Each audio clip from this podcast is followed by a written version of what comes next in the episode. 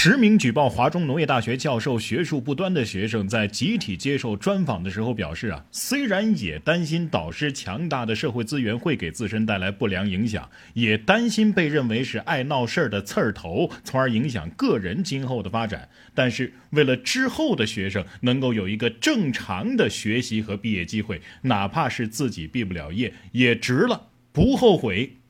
不知道大家听完这段话是什么感觉？我反正是真心为这些热血青年们点赞的。说实话，从九零后这代人开始，真心是苦各种社会潜规则久矣。这些华中农大的高材生们。还没有真正的进入社会，但是大学其实也已经是一个小社会了。从本科阶段的乌烟瘴气的学生会，到研究生阶段的导师关系，本应该纯真美好的象牙塔，被少数手里有一点点权力又猥琐的人搞得甚至比校外的社会还要黑暗。而学生们进入社会之后，如果不按潜规则办事儿，甚至试图对不合理的职场现象做一些反抗的动作。好一点的会被说成是单纯幼稚，更多的会被认为是不懂事儿，甚至被排挤、针对或打压，以至于有段时间啊，厚黑学大受追捧，职场学当中溜须拍马、勾心斗角、茶言茶语还成了生存之道。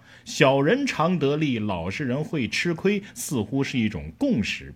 然而，从历史的维度上来看，从六零后到零零后，一代人比一代人正义感指数更高，这必然是一种客观事实。当越来越多的九零后、零零后进入社会，甚至成为这个社会的中坚力量时，社会中的不合理规则、潜规则呀、复杂的人际关系呀、一些不合理的现象啊，必然会变得越来越合理、透明和简单高效。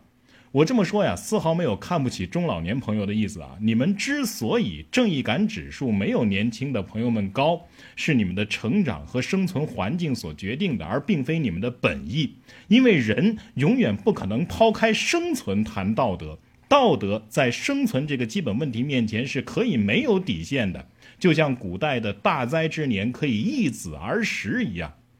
而在当时乃至是当下的一些社会环境当中，为了自身的生存和利益，只要不是违法犯罪，有的人不要脸一点，不要尊严，不要道德底线，甚至没什么可以苛责的 啊，甚至是值得有些老实人啊暗暗敬佩的。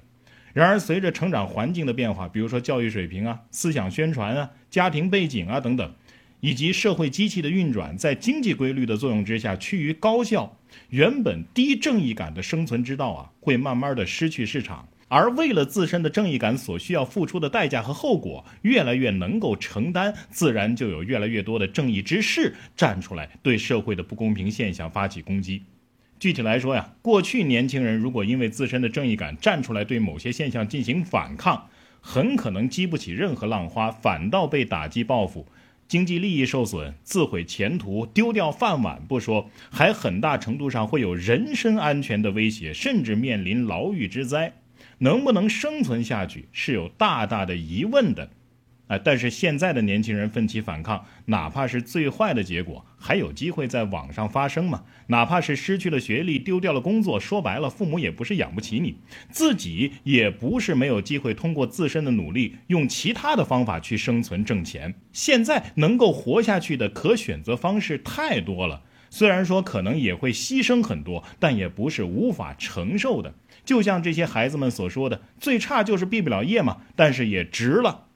是的，正义是建立在底气之上的，而不论在何种年代，最大的底气说白了还是经济基础。哪怕是在最黑暗的年代，充满正义感且能够带头冲锋的那些人当中，家境殷实的二代们也占了极大的比例。而到了现在呢，这种底气在于越来越健全的法治、越来越开放的网络环境、越来越丰富的生存路径。所以我相信啊，随着这些热血青年的引领，更多年轻人的呼应，像导师黄若飞们这种人，要么赶紧夹起尾巴做人，要么迟早被埋葬在时代的浪潮之中。而农大十一人们呢，只会越来越多，社会也只会越来越靠近我们在标语中所看到的样子。你觉得呢？